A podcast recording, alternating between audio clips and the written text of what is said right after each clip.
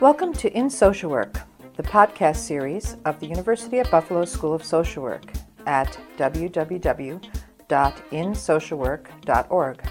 We're glad you could join us today.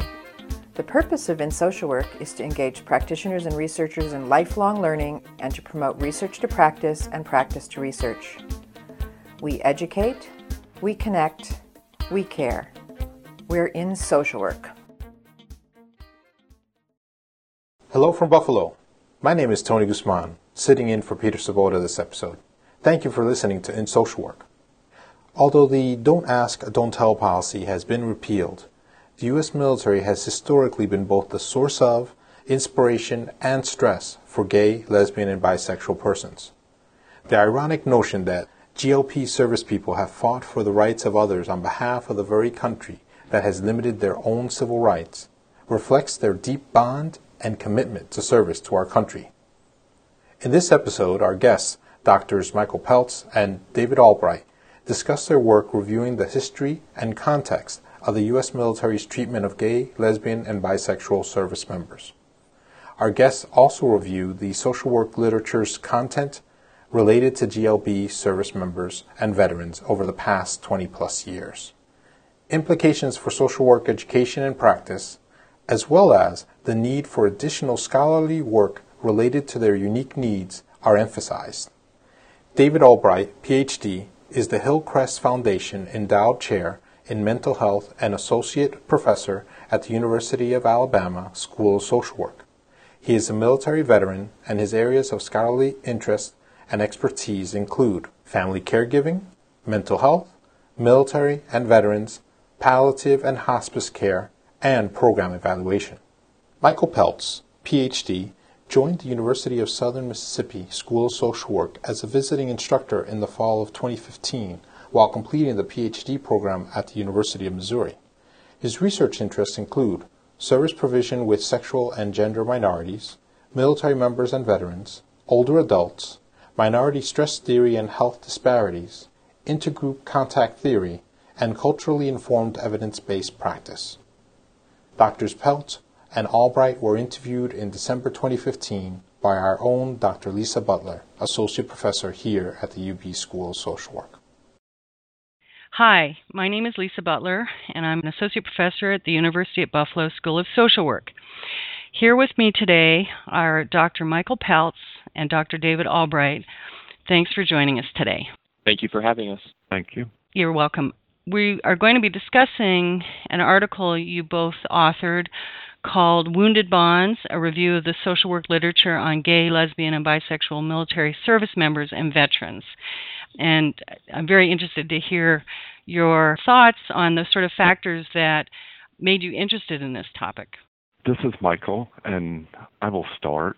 So I became interested in this topic during my M S W training several years ago. I did part of my clinical training at a V A hospital, and some of the veterans there that identified as lesbian, gay, or bisexual talked about their experiences in the military and their experiences as veterans, and that piqued my interest. So I began to explore that, and a few years later, when I pursued my P H D, I had the opportunity to work with Doctor Albright, and his focus was on military issues and veterans issues, so he was supportive of my interest in looking at issues related to this population, and specifically military members and veterans that were L G B. This is David. I'm a military veteran, and my family has a long history of uniformed service to our country. During my service as an infantryman and officer, one of my friends identified as gay, and I remember conversations with him about his perceptions of serving as a gay man. I was very fortunate that one of my doctoral students, now Doctor Pelts, expressed interest in the nexus of military and sexual orientation, which both served as a catalyst and aligned with my larger agenda in understanding the consequences and correlates of military service that include social determinants that influence the health and mental health of veterans. Well, I'm wondering if you could speak to a question about why working with or work with military service members and veterans is important to social work specifically. Go ahead, Michael. So I would say that every social worker or every social worker in the United States will work with military, people who are military veterans or military members or their family members. So we know that the bulk of services are provided outside of the V A, so you do not have to work within the Veterans Health Administration to work with veterans. And we look at the when we look at the number of people who are currently serving or the number of people on reserve, guard, and the number of veterans, that equates to almost twenty-five million people before we look at their family members that are affiliated with the military through direct service or former service. So highly relevant to the field of social work. So this is David, and I, I echo Michael on this. You have close to twenty-five million living veterans. The majority of them are not using V A or D O D healthcare systems. If they're identifying as veterans, then they're likely seeking care in their communities from civilian providers. And research suggests that these providers, including social workers, uh, don't have the cultural competency to work with military-connected populations. This is important because social workers play a vital role in sustaining and supporting military members, veterans, and their families. For instance, social workers often take the lead in programming to prevent and respond to substance abuse, family maltreatment, and mental and behavioral health needs. Yeah, I'm familiar with uh, also the fact that in working with veterans, in particular in the community, asking about prior service is really the great unasked question.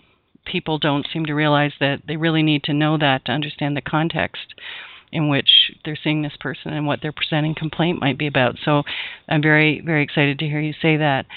So in your research in this particular paper, you looked at the historical context for lesbian, gay, and bisexual people in the military.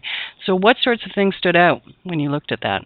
This is Michael, and I would add that among those twenty-five million people that are serving or have served in the military, there are an estimated one million that identify as lesbian, gay, are bisexual. So, and it's difficult to measure those numbers accurately because most data sources do not collect information on sexual orientation. So those are estimates. But we learned in looking at the literature that gay, lesbian, and bisexual people have served in the military throughout history, most often in silence. One of the most well-known figures, Steuben, was is still quoted in the Soldier's Blue Book today, was a well-known, historically documented gay man that helped to organize the colonial forces and was instrumental in the Revolutionary War. So, and if you open a current Blue Book, you will see within the first couple of pages that he is quoted there. And how gay, lesbian, and bisexual people have been allowed to serve in the military has changed over time. Sometimes the way they were treated were based on behaviors related to sexual activity. At other times, when there were need for forces, the whether or not G L B people could serve was based on the need for the numbers of military members. And an interesting fact around Don't Ask, Don't Tell, between nineteen ninety-three and two thousand eleven, a lot of people do not realize, but almost fourteen thousand people were discharged during Don't Ask, Don't Tell. And the cost to enforce that policy was, the government estimates, five hundred fifty-six million dollars. Wow. And that was based on the orientation, the discharge? That it was based strictly on sexual orientation. So it was the policy, Don't Ask, Don't Tell, was meant to be a compromise and actually served as a way to discharge people who identified as gay, lesbian, or bisexual. So from nineteen ninety-three to two thousand eleven, people could be discharged because of their sexual orientation. And as I understand it, in many cases, these discharges were less than honorable. Is that correct? That is correct. And there are efforts underway now to change those to honorable discharges. I think one of the things that stood out to me that I didn't fully appreciate was the level of stigmatization that these men and women service members faced and endured, especially towards the end of World War Two. And I wasn't aware of the importance of military service and the opportunities it often provided to gay men and lesbian women to, to meet other gay men and lesbian women, and learned that getting away from where they grew up and into different spaces with different people contributed to the gay rights movement of the sixties. So I'd be curious to hear a little bit more about your thoughts about how the experiences are different for L G B veterans and military service members. What their experience was, like while Don't Ask, Don't Tell was still in place, and what's happened since it's been repealed. So this is Michael, and in looking at some of the literature, we found out that as many as thirty-nine percent of people that served in the military during Don't Ask, Don't Tell were aware of an L G B person that was harassed because of their sexual orientation. So putting that into perspective, if somebody was L G B during Don't Ask, Don't Tell and they were overheard on a phone call with a partner or somebody of the same sex that disclosed their sexual orientation, they could be at risk of being discharged immediately. So always living in fear of their career and their military identity being stripped. So, and still, the military is taking great strides today to be inclusive of L G B people, but there are still laws, many laws outside of the military that are lacking and do not offer protections for L G B people. Only a handful of states, for example, offer protections related to housing and employment. So these are still factors that impact L G B people who are in the military and impacts their family outside of the military. Mm-hmm. And when they become veterans. Correct. So in your article, um, you looked at the social work literature related to L G B military members and veterans. So just generally, sort of, what did you find? What was the upshot of it all? So this is Michael again, and we found, well, our motivation for looking for this is we wanted to know where social work education or educators and practitioners would go to get information about military members and veterans, and specifically about the subpopulation of L G B military members and veterans, particularly during a time when they were highly marginalized under Don't Ask, Don't Tell. So we looked at the top, based on impact factor, the top thirteen journals in social work and found very little. So there was very little information there. There was not an article that focused only on this population, and there were only eight articles that addressed this population in some manner. So identified many areas of many gaps in the literature. Well, I was just going back to the question on experiences different for L G B veterans, military veterans, um, and just to say L G B service members, to echo Michael, likely have experienced discrimination on individual and institutional levels from early childhood, often experiencing rejection from family members, peers, and religious organizations. Men are often bullied, harassed, and victims of assault. These types of experiences, uh, the literature has tied to increased rates of psychological distress, things like depression and anxiety, substance abuse, and internalized heterosexualism. And so I think for several generations, L G B service personnel have faced workplace stigma, institutionalized heterosexual sexism, and sexual orientation-linked barriers to uh, vocational advancement. Well, how do you think that's changed now that Don't Ask, Don't Tell's been repealed? I will attempt to speak to that. This is Michael. I don't know. The data on that is not fully available yet, and I think that's an area that needs to be explored and researched. I will say that one of the important factors is policy that can have a strong impact on behavior, and the military has taken a very strong strides to be inclusive and change policies of being inclusive of both military members and their families. So it will be interesting to explore that as data becomes available.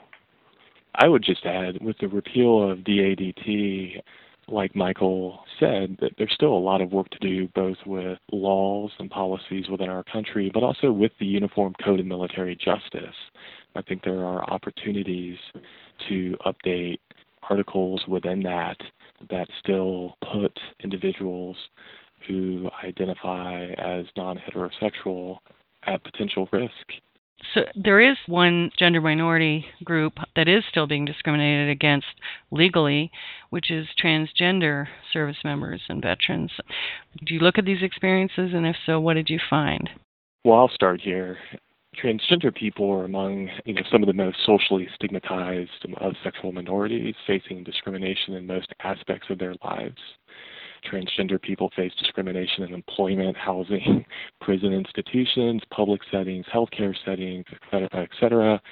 And in addition to all sorts of discrimination, data findings suggest uh, disproportionate rates of violence towards transgendered people than the general population, with transgendered people of color actually experiencing the highest rates of violence.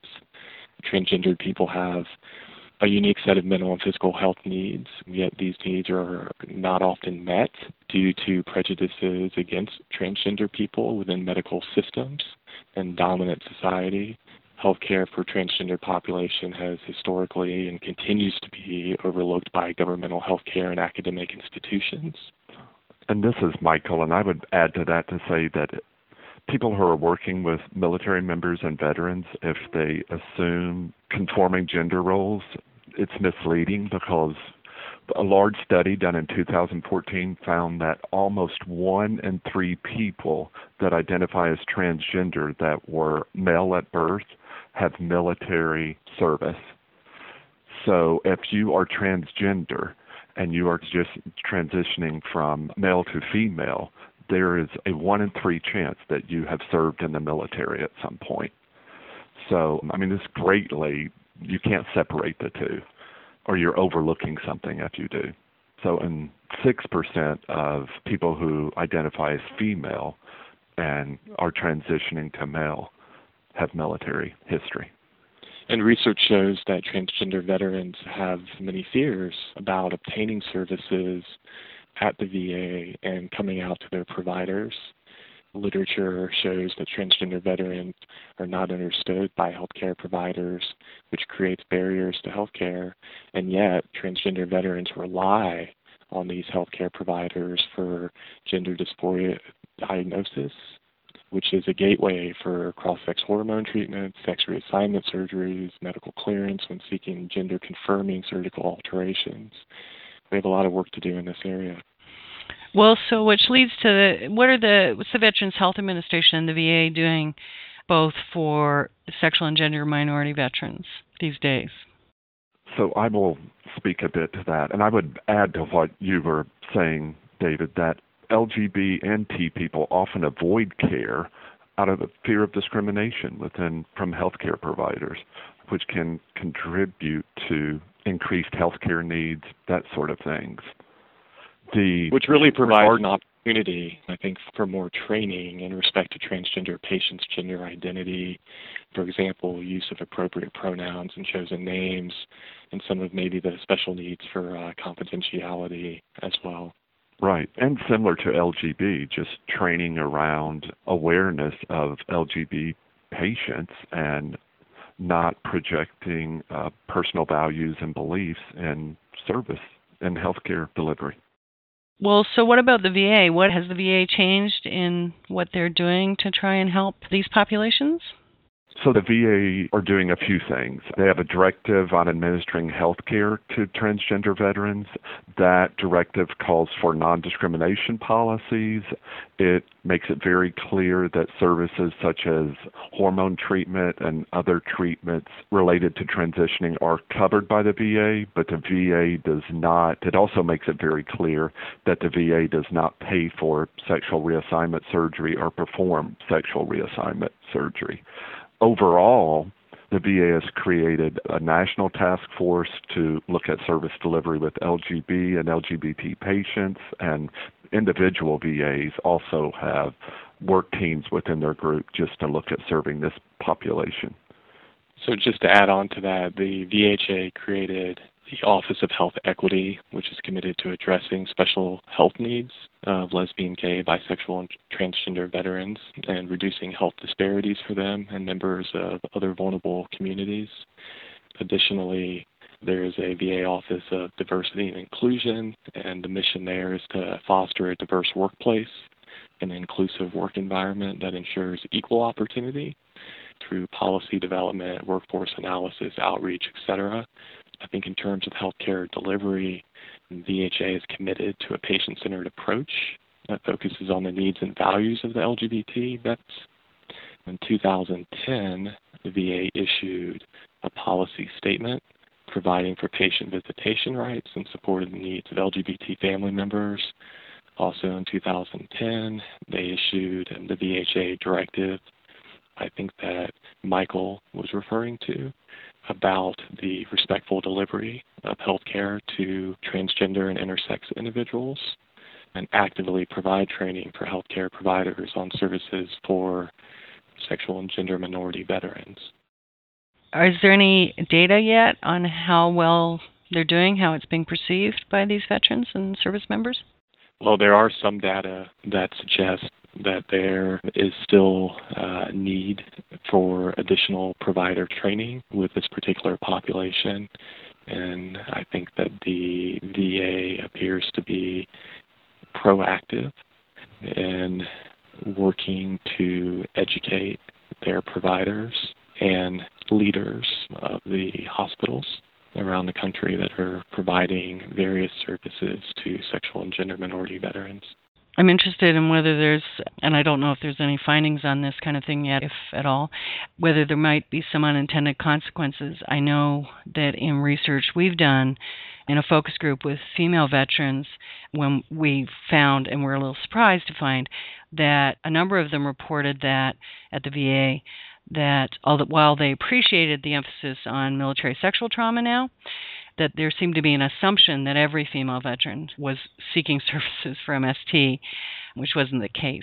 And so, it, which is absolutely unintended consequence of this emphasis. And so it made me start to wonder about whether some of these other changes related to repealing Don't Ask, Don't Tell might also have some unintended consequences. Did, have you heard of anything like that?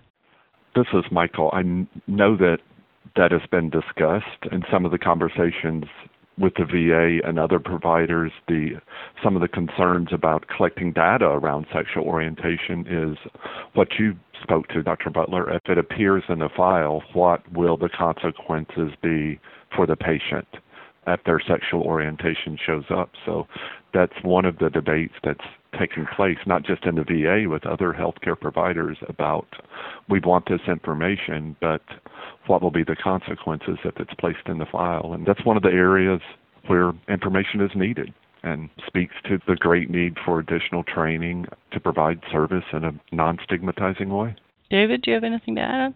Well, I think that a significant barrier to sexual and gender minority healthcare continues to be the lack of knowledge and training of providers on sexual and gender minority issues and how to provide culturally sensitive care.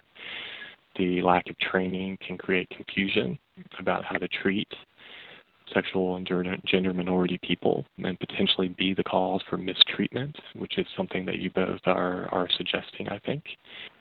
Disparities persist, both in the delivery of quality health care and in the health outcomes experienced by sexual and gender minority populations. And transgendered veterans face even greater difficulties in obtaining compassionate, evidence-based, and patient-centered care. Well, I was going to ask you next about the implications of all this work you've been doing for social work education and training. And I'm, you've already said quite a bit. I'm wondering if you have any additional thoughts on that. Because, you know, here at U B, we don't have a military social work program. We have a program to teach our students to work with veterans and military families. But nonetheless, clearly there's tremendous implications of what you've been describing for what we should be teaching and how we should be training. So I'm wondering if you could speak to that a little bit. So in regards to, this is Michael, in regards to social work education and training, I just reiterate the likelihood that all social workers will work with veterans and military members, either directly or indirectly, by work with their families, whether they're working in child welfare, clinical focus, advocacy, policy, or medical social work. They will encounter military members and veterans, and those are that military identity, and is something that is very present for most people, even when they're no longer serving, and influences the way that they see the world and influences their life. So I would emphasize that. And in regards to L G B veterans, I think in our education we really need to emphasize how societal stigma impacts the individual and impacts their health, mental health, and also impact service delivery. So it's very important not to assume heterosexuality, and I think we must emphasize that in our training and our education in social work, not assume gender, and continue to explore ways that people cannot impose their personal values, and be inclusive of military members and veterans, and be inclusive of L G B T people. So we must continue to explore those in our education and training. And practice, it sounds like, too. That all sounds very relevant. Yes, absolutely. David and I have talked about this at length. There are symbols that show up. For example, for an L G B person, a Christian symbol or other religious symbol that is uh, stigmatizing of and has negative views of people who are L G B T can lead a person in care delivery to not share information that may be important for their health care or mental health provider. So if you have those symbols in your environment, have something as simple as a rainbow flag or a L G B T-friendly symbol that, that counters that, that may help to put a person at ease. And the same thing, if you have views on military or views on war, that may be symbols for military members and veterans, have something to say that you're supportive of the veteran population and individuals. So things as simple as that that we still have to work on. Yeah, I mean, I agree. I think there are many opportunities for social workers to create safe, affirming environments. How many social workers have L G B T magazines or newspapers available in waiting areas? How many provide unisex bathrooms? And, you know, if we're talking about focusing on patient-centered care, which is something quite important, most certainly for what we do as social workers, it's essential to have knowledge of the historical, social, and cultural aspects, including stigma and discrimination and development of L G B T movements. So we have a lot of opportunities as social workers to do more. Yeah, and it sounds like one of the keys is to be very mindful about what you're doing and about the environment you're establishing. So given all that, I'm interested in what you're working on now, what you're studying now.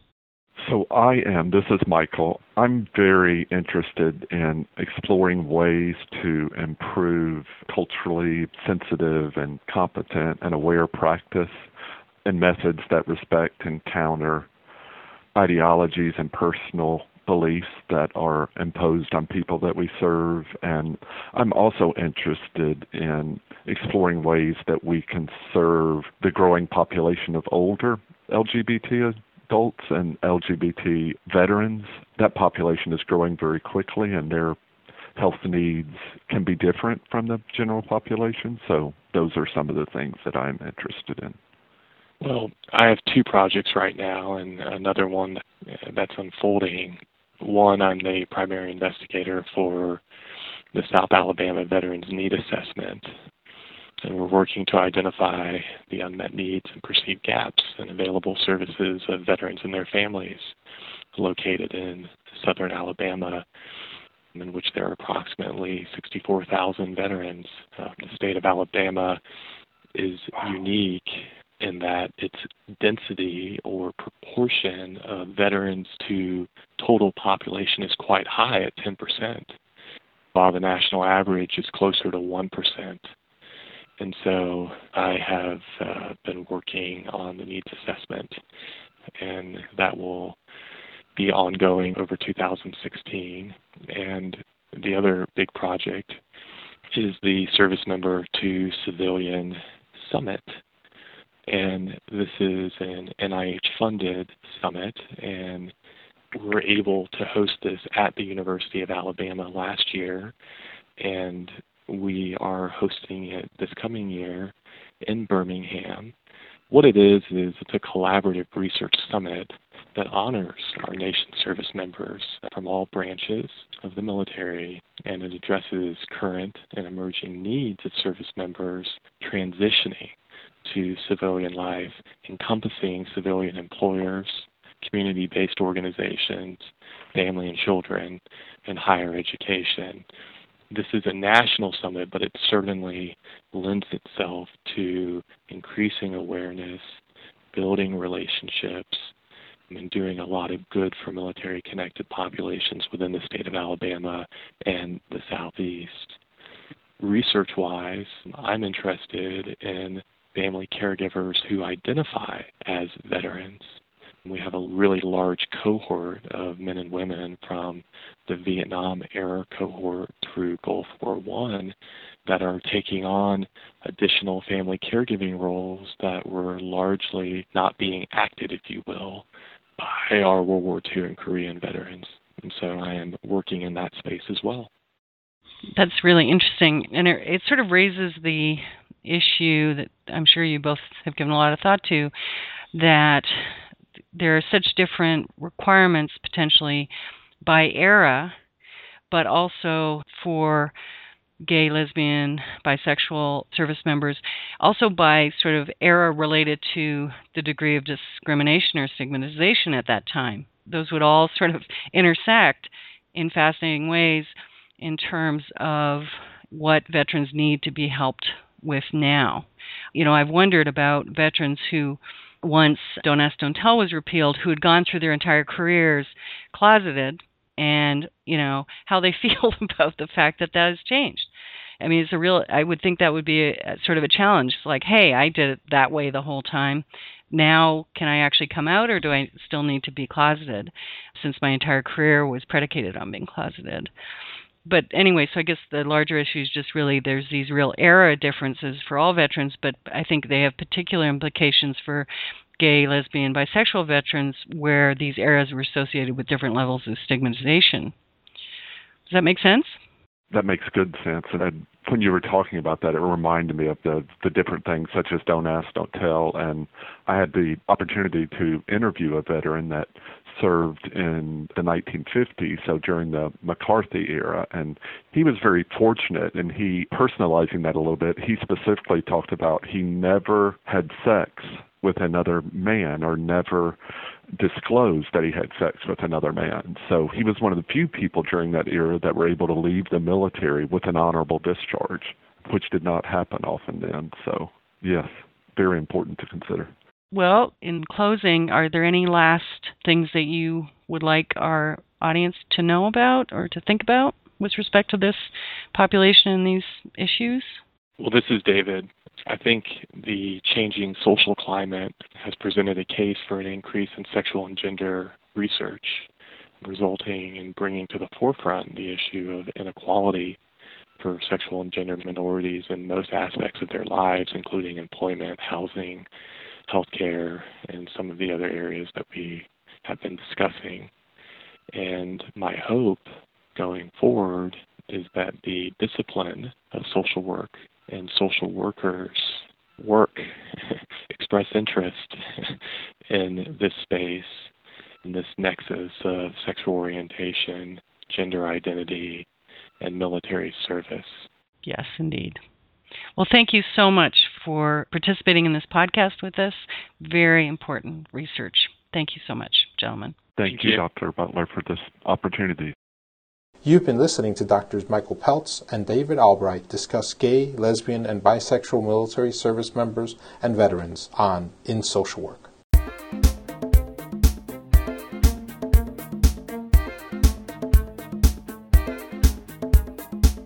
Hi, I'm Nancy Smith, Professor and Dean of the University at Buffalo School of Social Work. Thanks for listening to our podcast. We look forward to your continued support of the series. For more information about who we are as a school, our history, our online and on-the-ground degree and continuing education programs, we invite you to visit our website at w w w dot social work dot buffalo dot e d u. And while you're there, check out our Technology and Social Work Resource Center. You'll find it under the Community Resources menu.